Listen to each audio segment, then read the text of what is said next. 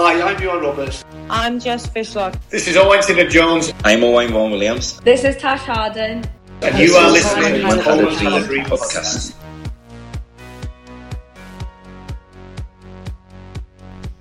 Hello and welcome to the latest Coleman Had a Dream podcast. Thank you very much for joining us. Um, we have been discussing our favourite football things of late, and this podcast is no different. The last one we did was talking about how we built our favourite defender using a combination of right leg, left leg, uh, brain, engine, and the ability to head a ball. And we're continuing our series with midfielders. We're doing central midfielders and then kind of wingers, wide players today in two different podcasts for you. Um, I am joined as ever by Ruth. Hello, Ruth. How are you? Hello, doing well. What about you? Yes, I'm good, thank you. It's lovely and sunny here, which makes a change. I've got a sunburnt nose, which is always a sign that the weather is turning here. So, you know, ready for action. That's what you get for sunbathing in your um, parking spot out back of your apartment building. oh my god, we we were in an aid to stay in the sunshine over the weekend. We were in fact just drinking in our parking spot, uh, and just this woman, this grumpy old woman who lives in our building, walked past and just went, "Oh, no masks, I see," and just walked off. It's like, of course we haven't got masks with the people who are drinking in our parking space. It was so stupid. We haven't got masks. Anyway, I feel this is a, a slightly off-topic start, even by our standard. Um, I don't know about you, but I found it kind of difficult to just focus on centre midfielders and kind of what sort of centre mid- midfielder to choose. Am I talking about attacking, box to box, uh, a holding player? It was it's kind of a weird, kind of a weird topic when I actually started thinking about it. I agree. I think um, the categories we've adopted kind of work against very, very good generalists, don't they? People who are good with both feet, or um, as you say, are we talking about like what does left-footed mean when it comes to a central midfielder, for example? Yeah. But but equally, it gives us a good opportunity just to talk about a few exceptional players and i think you have to you have to take the whole process with a bit of a grain of salt and Yeah. and uh, just just view it as a as a way to reminisce about some extraordinary football players No, I agree. I think if anyone's going to email in and say, you know, well, such and such only barely used his left foot, and I don't think he would work with this player, like I, you've you've missed the point. This podcast not for you. Um, we appreciate your commentary and your listening, but this is not the place for you. I don't think. Um, anyway, um, we will start Ruth with brain because again, this is even quite difficult. Are we looking for an attacking brain, a defensive brain? I don't know. Well, I mean, I do know what I've chosen, but I'm intrigued to know what you've put. So, what have, what are your thoughts on midfielders' brains? I had trouble. Well, I had trouble with all of the different categories, but this is one of the ones that my um, my kind of short list was probably a long list. And even as we've chatted, I've realised there's a whole load of people that didn't even make my long long list that Yeah. that should be on there. Um, but I went from everyone from kind of Paul Scholes, who I think was your archetypal kind of somehow your archetypal sort of British central midfielder, if that makes sense. Um, didn't have the flair that some of the other players we're going to look at had, but was just incredibly good at what he did. And then I went to everyone from kind of um, Michael Laudrup to Frank Rijkaard, Pirlo, um, Iniesta. I, I think the closest I got to someone being second place on this list was probably Socrates, who just had a commanding presence. And also he's he is equally incredibly brainy. He's you know he's Oh, he's he? a medical he's a medical doctor after Oh, all you know? Know and he and he did his degrees while he was playing international level football for Brazil. Can you imagine that? Decent, So- I would say decent. just on brain just on brain power alone he probably does top the list. Um, but in the end i went for Xavi because i feel he just steered two absolutely amazing teams both barcelona and spain. And i've realized looking at my list that i seem to have a bit of a theme around exploiting space and he was just unparalleled, I think, in finding those minuscule little openings and threading his passes into the feet of players that could then exploit the space. His ability to um, use the ball with such lif- little effort to such outstanding results, I think, is amazing. No, I think that's fair, and he was definitely someone I thought about. Ooh. Um, he he really that, that his ability to move and pass the ball, and he was like it was like a metronome was the word I found myself coming back to because he did just keep everything ticking and um, and whilst he's obviously an exceptional player, there is a very specific reason I didn't go for him, and it's interesting because you've talked about exploiting space, and the reason I've gone for this person is because I thought they exploited space in a better, or maybe not better, but certainly different way. Um, Mm-hmm. With the brain, I found it difficult on a personal level not to include Zinedine Zidane for almost everything because I think of my generation, I think he's probably the best all-round midfielder, maybe even all-round footballer I've ever seen. I've never seen him live, but like he was just unbelievable. So I have found it hard to not include him for everything. Um, I really wanted to include Scholes, but I thought he was more of a technician than anything. I really want to include Gerrard for a similar sort of reason that you just said about Xavi, and that I always felt Gerrard seemed to like his timing and ability to kind of turn up at the right place at the right time. I, I don't think many other people had that. Um, Pirlo was someone else. Was who else was on my list as well? And I he's I would say he's what I got as closest to a second place. I, I felt his longevity and the way he could move the ball and the, the the things he could do. And again, he just looked cool. Um, again, me I think I've said this before. Me saying cool instantly makes it less cool, but um, he had something about him and his effortlessness and his technique. I just thought was excellent, and he seemed to kind of always pick the right pass. But the person I've gone for in the end, because I've seen him play with my own two eyes, and I don't think I've ever seen someone again exploit space, but in a slightly different way than you just talked about than Iniesta. Um, I've seen him play for Barca and I've seen him play for Spain um, in the flesh, and it was just an unbelievable experience. Um, his ability to turn up in a pocket of space, which 10 milliseconds before wasn't there, um, he has an ability, I think, not just to put the ball into space with someone else, but predict where a space is going to turn up and then get himself into that space to utilize the ball in the most kind of attacking way. And I think that's the difference for me between him and Xavi is that Xavi was great at keeping the ball and moving the ball, but Iniesta I always felt wanted to move on and, and push forward and exploit space in an attacking sense. And I think that's why I really I, I really went for him. I remember going to watch him play as I say against uh, against Greece. I think I've said before, but his he ran the game that day and he the goal he was kind of created was just like nothing else I've ever seen. He kind of cleared a corner on the edge of the the Greece box, on their own box, sorry, broke up field. He touched the ball about three times and he was back in the box to supply an assist. He, he was just unbelievable. And I don't think I've, and in terms of players I've seen with my own two eyes, he gave the best kind of individual performance I think with I've ever seen uh, with my own eyes by a player that day. So I felt like because of his brain and the way he moved about and his ability to kind of try and force attacking openings, I don't think I've ever seen anyone like him. So that's why I went for Iniesta. I think it's interesting that we've gone for two players that played together, but and may and managed to be so outstanding yet so complementary Yeah. as well. Yeah. Yeah.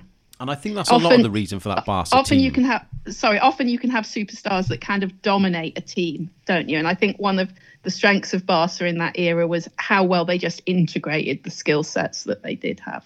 No, I agree, and I think if you look at a lot, a lot of great teams like that are, are- do always have that kind of complementary thing, and uh, mm. and and and you can attack, you can add Messi to that as well in Yeah. in the way he kind of moves. I mean, that Barca team of well, I'm just trying to think what year it was now, like 2009, 10, or maybe I'm a bit too early, but around there, or maybe 2012. They were just un, unreal. They were like it was like football from a different world. You just couldn't live with Yeah. them and uh, obviously Man United were marauding around the place, murdering everyone in the UK, and then they go and play Barcelona and get beat in the Champions League final like so convincingly. uh, Like just kind of reminds you just how good they were. Anyway, I'm rambling already. Um, I uh, you- I want to hear who your left foot is because I kind of really racked my brain for this. And I, in the end, I just went for someone that I liked, who was who was a, a central midfielder in an attacking Okay. sense, as all of mine are, but left-footed. So I'm intrigued to know what you've got. Okay so um, for me this was actually one of the easiest categories to pick um, because I I went immediately for Maradona in this position. Okay. I, I- there wasn't there, there wasn't actually much competition in in my thinking for this particular one. But that's seeing him as a a kind of attacking central midfielder. Obviously, he's too he's too maverick to be a classic number ten. So I actually chose someone else in a different category who I feel is epitomizes the the the beauty of the number 10 position. Ma- Maradona was uh, kind of too headstrong, too hot tempered, I think, to actually be your classic number 10, although that's how he's often pictured. Um, he was such a superstar in the mid 80s. I think it's difficult now to appreciate just the level of pressure and attention and um, just just kind of psychological nudge and pressure that he was always under throughout that period.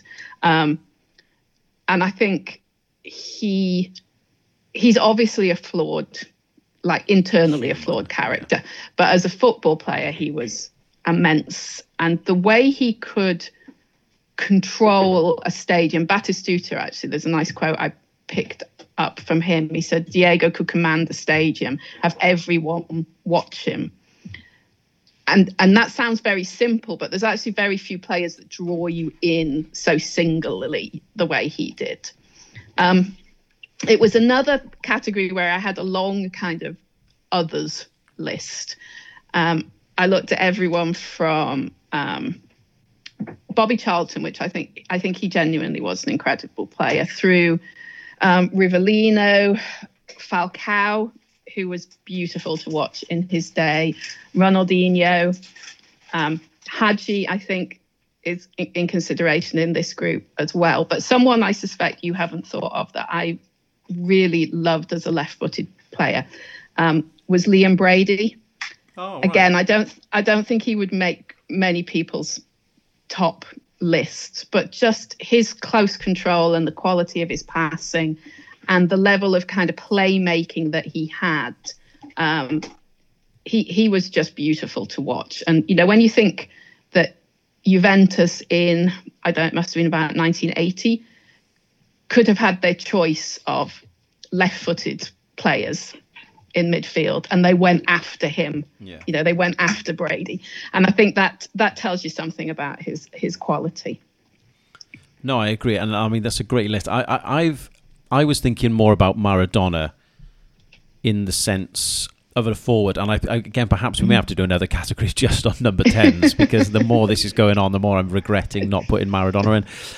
But I think the reason I didn't go for Maradona was a he was a bit before my time, and I saw the tail end of him in USA '94, and obviously the less said about that, the better. But I, I and I really enjoyed. I don't know if you've seen the documentary, the Maradona documentary, um, which is which is really insightful and really interesting, especially what you're saying about him uh, and his kind of celebrity status, like and how kind of how inbuilt to, to Naples he was, I guess. But I, I, I've left I, I've left him out because I think I'm going to go for him elsewhere. The person I've gone for is someone who I think, interestingly, I, I don't think you would have thought of, or many other people, but is someone who kind of epitomizes what I remember watching European football as when I was, you know, in my formative years, I guess, as a football fan, because you know you can sit and watch stuff when you're when you're a kid and eight or nine, and you're just impressed by the colours and the the speed and you know names you haven't heard of. Whereas I think when you can actually understand, when I got a bit older and understand what you what you need to be able to do on a football pitch to make things work. I think the person who really came to me, and Ronaldinho, I, I almost snuck him in here, but again, I think I'm going to have to go for him elsewhere. But the person who stuck out to me was Guti, who was played for Real Madrid from uh, 1996, I think it was, but it was in their kind of reserves team before that. To, to play for Real Madrid, probably the biggest club in the world, for um, you know your youth career, and then most almost all of your senior career. Had one year in Besiktas at the end, but to do that for that whole time is obviously a sign of a very very good player and his vision and the things he could do and the places he could get people into with his left foot was just I I, I honestly don't think I've ever seen anything like it. And there's this brilliant clip um, which has been doing the rounds, uh, which is just I think probably the best assist I've ever seen. He's put through on goal. He goes round the keeper, but in that split second, he realizes he's on his wrong foot by going round the keeper. The, the angle is narrowing, and his awareness is so good that he back heels the ball with his left foot rather than shoot because he's aware that Ronaldo is coming onto it, and Ronaldo, I think it is, taps the ball into the into the empty net, and it's just like that thought process. Like I know if that was me on my left foot, and obviously I am nowhere near Guti's standard, but I would have just fallen over and probably missed the ball entirely. And I've seen professional footballers not do dissimilar things, but to have the presence of mind to be able to think that whilst you're going round a goalkeeper and then think about back heeling it and then pull it off beautifully. I, I just don't think I've ever seen a player like that. And again, Man United played Real Madrid in a in a in a Champions League game, uh, and Ronaldo, orig- um, original Ronaldo, just scored this unbelievable goal. Um, and Real were playing in this in this amazing black kit. And I remember watching that game. I forget the year now, but I remember watching that game and just like being mesmerized by Guti. He was so, so, so good, and he was everywhere. And his passing range and his shooting, and he was just unbelievable. And I, and I really don't think I've ever seen a player like him. So, in that kind of, I don't, I don't know whether I'd call him a number eight type player, but he was just phenomenal, and his his ability with his left foot was unparalleled to me, pretty much. So, in the end, it had to be Guti for me. I think his longevity is a factor in this, isn't it? His ability to be dominant in an a, an excellent um, Real team is kind of, that's kind of speaks for itself as well, doesn't it? Oh, absolutely. I mean, I, I think you don't get to play for Real Madrid at any level, um, apart from if you're Michael Owen, unless you're really, really good. um, and you don't get to stay there for a couple of years unless you're any good. And to, to stay there for pretty much your whole career, I think you've got to be something special. So I think that says a lot about him as much as any uh, any ramblings I could say. Um, right foot. What have right you got? Foot. Okay, so I had trouble with this one. Well, I had trouble with all of them. Let's be let's be honest. Um, I considered Platini for this one. I I think you can argue that he's you know, strong in both feet, and is he really sort of would you take just his right leg, as it were? Um, but I think his his intelligence and composure on the field um, was something incredibly striking at the time. He had a kind of grace about him that was um, that was powerful. Um, I considered Enzo Francescoli as well. I think he well when Zidane you know thinks so much of you that he names a son after you. You have got to be, you know, you got to be something on the football field, haven't you? Um, but in the end, I wanted to include a classic number ten somewhere on the list, and for me, just you you just say that classic number ten. There's only one player that springs to mind, and that's Zico. Uh, so he he's made my list as the um, as the right-footed player, although it's fair to say he he was two, he was two footed. Um, he had and obviously exceptional dribbling skills. I think that's the thing that stands out here. And I wanted to make sure I included someone with dribbling skills in, although it crops up perhaps a bit more in the wingers list. Um, he, you know, Pele, Pele himself said that he's one he's one of the few players that reminded Pele of himself, which you know, again, is that's good enough for me. Um, and someone like you know, if someone like Ruud describes you as one of the best dribblers ever, uh, again, you know, it's all that's all ticks in the boxes as far as I'm yeah. as I'm concerned. I I also feel, you know, earlier we were talking about the fact that I think there's a bit of a, a pattern for me in terms of looking at players that exploited space, but there's also a pattern I think for players who were not particularly physically imposing that have a sort of grace and and lightness about their play, and and I think Zico epitomizes that as well. I think that's a great shout. I uh, I hadn't thought about him actually, and uh, he was someone again who I've obviously only ever seen kind of reruns of, I guess. but he was. Um, again, I think it's his vision and his balance. I think are the two things that really stand out to me about him, um, and the way you can control a match. Um, and I think that there's only certain people who can do that from a number ten role, and he was one of those. And and and I've gone for on my side someone else who can do the same. I really thought long and hard because. And I, I I can't remember. We've had to eh, re re-record things, so I can't remember what I've said. I really wanted to include Steven Gerrard, and I know I'm going to get grief for people from that, but he is an unbelievable footballer. And I do think if he had have gone abroad and played in Spain or somewhere like that, he would have gone down as one of the best midfielders of, of our of our generation. I, I just think he was I think he was that good. And the fact that he could take a Liverpool team all right, there was him and Suarez were the kind of star ingredients, but the fact he could take that team so far to win in a, a title, and I know they didn't in the end, which is because of his slip, ironically, but I really wanted to mention him because I just think, again, in terms of players I've seen in my generation, and I've been lucky enough to watch him play a couple of times, I, I don't think I've, I've seen anyone like him, a proper box to box midfielder. That year he won the Champions League, I, I think you could really make an argument to say he was the best player in the world for six months because he hmm. was just phenomenal. Um, Kaka got a mention, uh, just like uh, just in the same sort of uh, way as Guti. He was just he was just it's pure filth as a footballer. Some of his passes, that pass to Crespo in the Champions League final against Gerrard, ironically, was just so perfect.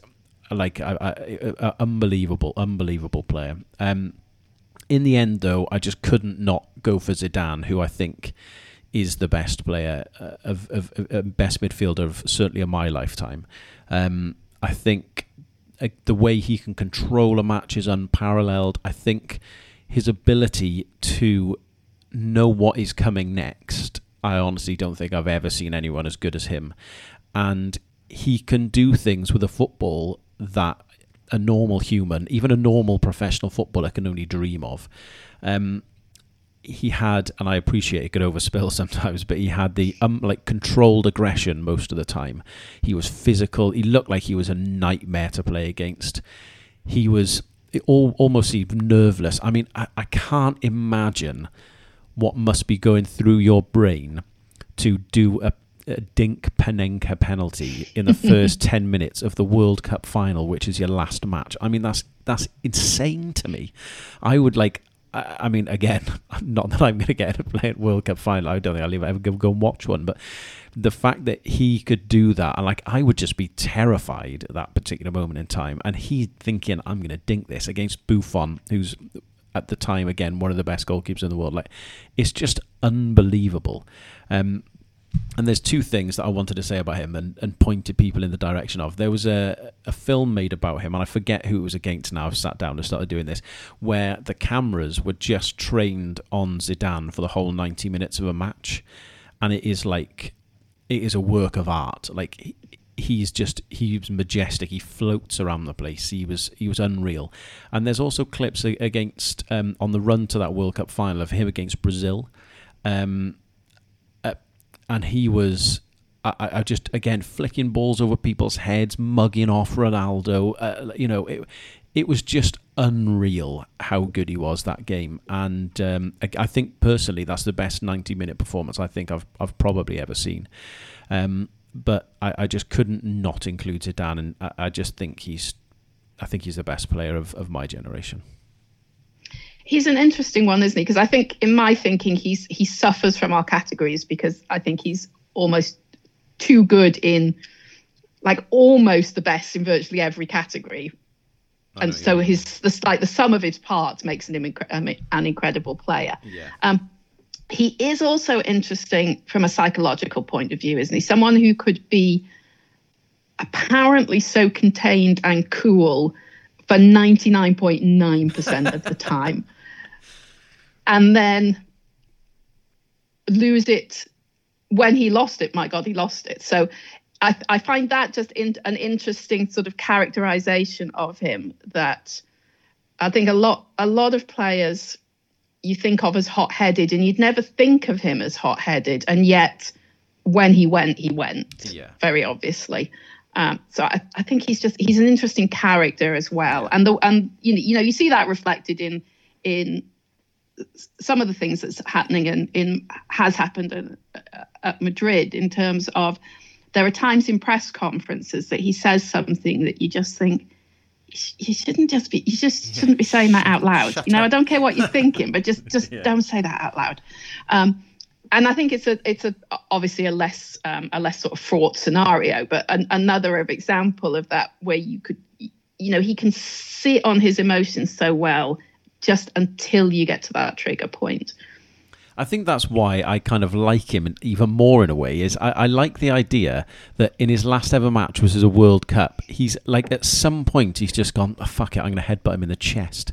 like uh, there's something about that kind of the maverick, if that's the right word, nature of him that I I think personally kind of draws me into him a little bit more because he was. I mean, he was clearly when when you went past that point with him it really was the point of no return. like there's there's no coming back from headbutting someone in the chest. And I think he did it three times, not the chest, but he headbutted someone in a game l- at least three times. I know he did it a couple of times for Juve. Um, he was just bonkers. And again, I, I just really like that about him. The less said about his managerial career and uh, and, and the influence on, on Gareth Bale, the better. But um, whilst we are talking about uh, heading things, perfect segue there. Um, okay maybe hey, it's better than most of them. Um, who is your best header of a football from midfield? I actually ha- this is probably the section I had the most trouble with because it doesn't seem like a very um, emphasized skill set for midfielders. Really, um, I considered Michael Ballack because I think his obviously his technical skill and his his frame for that for that matter make him clearly a very imposing player and, a, and aggressive and a, and a good header of the ball. Um, but I actually went for Zizinho, who is I'm, go, I'm going way back now, even before my time. so I I wanted to include him because of his character, really, and then I was struggling to work out where I was going to put him, and um, he he kind of fits this this area. Uh, because he was a brilliant header of the ball, but actually it's his wider skill set that that meant I wanted to include him. Um, so here's a quote for you. Um, this is from Gazzetta dello Sport, um, and they're talking about his play in the 1950 World Cup. So they said, um, describing Zizinho as Leonardo da Vinci, creating works of art with his feet on the immense ca- canvas of the Maracanã pitch. So he That's a great Took- quote, that isn't it? it's a great quote. He took all of the pressure of hosting the 1950 World Cup at home. It ended up all on his shoulders. The Maracanã had been built for the tournament. They got, and it's, it's a weird setup, but the actual, there wasn't a final in the sense that you know the first and second teams played each other in a final. It was done as a sort of round robin at the end Yeah. of the of the tournament. Um, and Brazil went into that game what notionally you'd think of as as as the final, but the last round robin game against Uruguay, and were clearly the favourites. You've got two hundred thousand people in the Maracanã on you, and in the end, they actually lost to a very late go- goal to the Uruguayans, and Zizinho took it kind of on himself. Not that he was ever blamed for it. The the the goalie and and some of the defence were, were blamed for it, but he kind of internalized it perhaps more than everyone else. Um, but the the reason I wanted to include him was he was subsequently sold from um, from Flamengo to Bangu and di- didn't want to move and felt like he was kind of steered by the authorities into doing it and kind of fell out with the authorities and then end up didn't end up playing in the 54 or the 58 World Cup. And the the Brazilian FA, what the title is, approached him on both occasions, trying to get him to play in those two World Cups, and he refused and said, you know, you haven't involved you haven't asked me for qualification. You've had these players turn up for qualification and, and get the team there. They deserve to go to the world to the world cup. Yeah. um, so he refused to get involved even when um, the, the authorities asked him to. Um, but he was pele's idol which i think for me is what you know Like you what means he had he had to make this list. You know, if you are, I mean, Pele describes him as a brilliant header of the ball, and there weren't many who could dribble like him either. He was a born creator, and on top of all that, he wasn't scared to play dirty. He could be tough when he needed to. Um, I idolized him. Those are Pele's words. So, for me, someone who's got that much about him can be as creative as the as the quote from Gazzetta dello Sport, yet could play dirty as well, and also had the kind of um, mental strength to get through what he got through. I wanted to include him. I think, like you said before, if it's good enough for Pele, it's good enough for me. I suppose um, you can't really can't really compare with that. Um, I would love to add some sort of response to you, Ruth, but uh, I don't know in anything about him. So you have you. I, I'm I was having a history lesson there, which I enjoyed. Um, you were talking about there that uh, another tedious link coming up that your that this was Pele's hero. I've kind of gone for my hero in this particular category for two reasons. One, because I just want to talk about him, and that's what we're doing this for ultimately. Um, and secondly, because I think being a good header of the ball is something that has, like you were just mentioning at the start there, something that's kind of dropped from the importance list, if you like, almost of midfielders in a, in, in a roundabout way. I think you people like Roy Keane and Patrick Vieira, and I'm mm. obviously thinking of British examples, but those sort of players who did dominate a game in a physical way as well as in a in a in an ability way, and that was a kind of a big part of it. And that has changed now these days. Like midfielders aren't these kind of towering blokes who go kicking lumps out of people and give it to the fast lads up front. Like you do have to be a different player these days. And there was someone who kind of I idolized, but also combined. I felt those kind of qualities in that they they had a great left foot. They could get around. They would score goals. They were great in the air, which is the big part of this, and also played played for Wales. And for me, I just couldn't, when we're talking about midfielders, not include Gary Speed. Um, and I know he's, you know, far from the best midfielder of, of a generation or whatever, but in my mind, he really was the best. When he played for Newcastle in that spell, when we got to a couple of cup finals and Bobby Robson came in and like, he was unbelievable. He was everywhere. He was physical. He had a great left foot. He could really head the ball. He had a great leap on him. Like people talk about Ronaldo and you know Les Ferdinand players like that who have a hell of a jump on them. He had a monster leap on him, and he would win games for Newcastle on his own. And he would win games, or at least maybe not win games for Wales on his own. Given that, that you know a lot of the the team of of, of, those, of those eras that we were talking about there weren't great, but he he really did impose himself on every game. And I was thinking about going through, you know, some kind of key performances for him. But the big one that kind of always stuck out to me in a bizarre way was the game against Italy, where we beat them 2 1. And we've mentioned that briefly. But he played left back in that game. And I was thinking to myself, imagine, because he was, a, he was, uh, and, you know, he was an amazing footballer. He was the captain of the team at that time. He had been a mainstay of Welsh football for, I, I mean, 10 years at least at that point. Can you imagine saying to Ryan Giggs, look, Ryan, you know, we've got a couple of lads who can play in midfield. We, we, we still want you to play. Can you play at left wing, please? Um, it would have been told us. They would have told to sod off. Um, and and I just can't think of many captains and players and, and and people who would be willing to sacrifice themselves in that role for their team, especially in the kind of modern day that football exists in.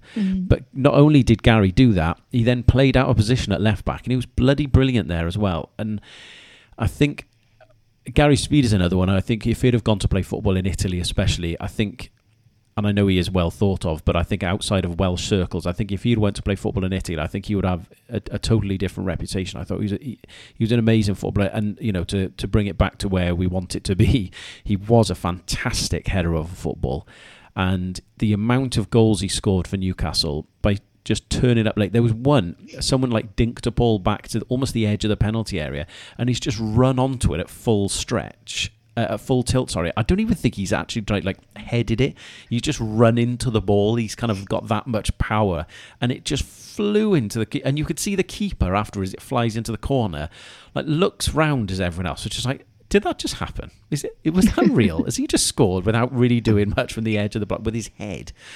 Um, yeah, and I, like I say, you know, we've talked about people that we want to include and we should include. I, I, think Gary's one of those people who I definitely wanted to include, but I also think he may not be a Zidane, but he's also not out of out of touch with a lot of people we have talked about today. Okay, yeah, I'm glad you've included him. um, so I think. Oh no, we haven't. We've got energy now. Uh, mm-hmm. Sorry, engine. Sorry, not energy. Um, I really struggled with this in a bizarre way because I kept thinking of N'Golo Kante just because I, I feel like he's like the, the Duracell bunny. But uh, I didn't go for him in the end. I thought it was a bit of a cop out. But uh, yeah, who have you gone for? Okay, so I, I considered a few. Um, Marco Tardelli because of his combativeness. Um, Edgar Davids as well because of his that dynamic nature of his of his game. And looking a little bit further back, I actually put Brian Robson on my consideration list as well because I think in terms of old what you might think of as old fashioned British box to box, hard working, kind of dogged but skilled, incredibly skilled player. Um, I think he he was eminently watchable. But in the end, and in, in some respects, it's a little bit of a cop out, but I went for Lothar Matthäus because I just don't think you can have the sort of longevity of career he did and the capacity to sort of reinvent his play and reinvent reinvent German football as well. I think he was very responsible for taking Germany from quite well, it was West Germany at the time, quite a dour kind of defensive team to, in relative terms, quite attacking in Italia 90. And I think he was instrumental in that. Um, but the reason he made my list is primarily the longevity and his adaptability. And you know, you you don't play in five World Cups and get 150 caps for West Germany slash Germany without without having an yeah, engine that can that can keep yeah. you going. Yeah. Um, and I think his intelligence plays into this as well.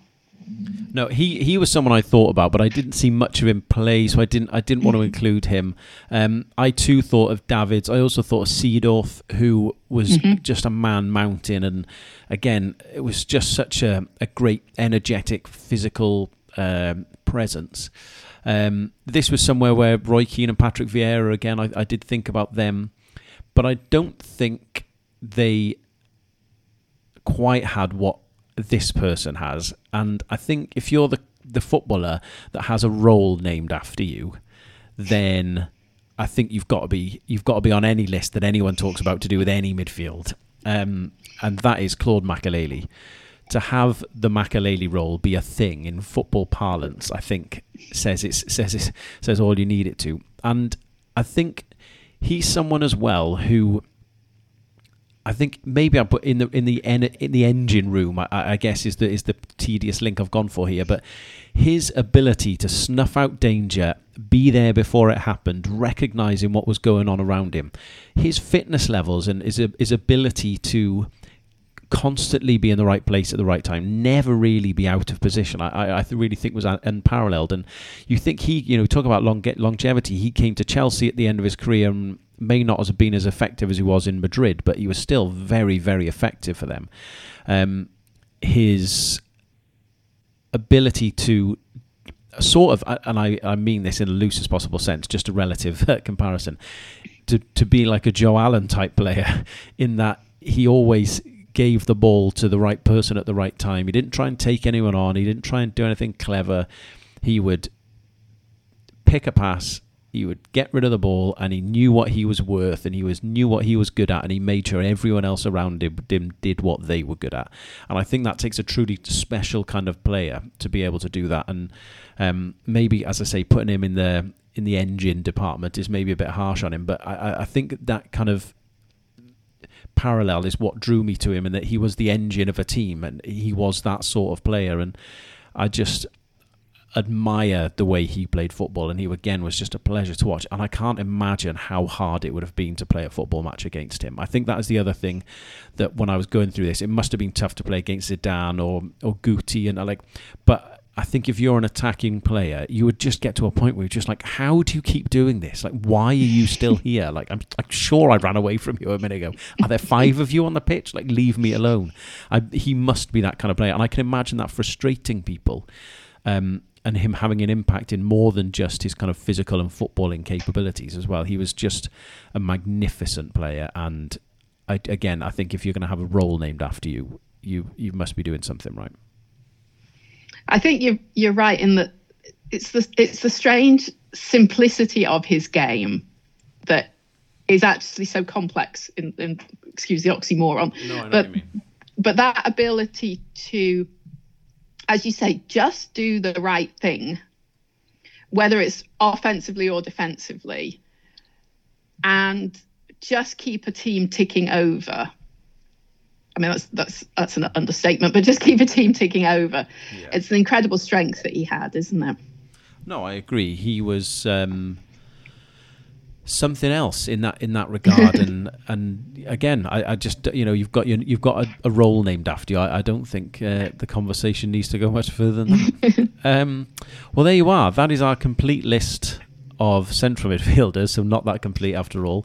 Um, and uh, our next podcast uh, will be on wingers or wide players I think we'll go for. Um, thank you very much for listening, ladies and gentlemen. Uh, thank you for sticking with our fo- favourite football things podcast, and uh, we will be in touch soon, no doubt. Thank you and goodbye. Bye bye.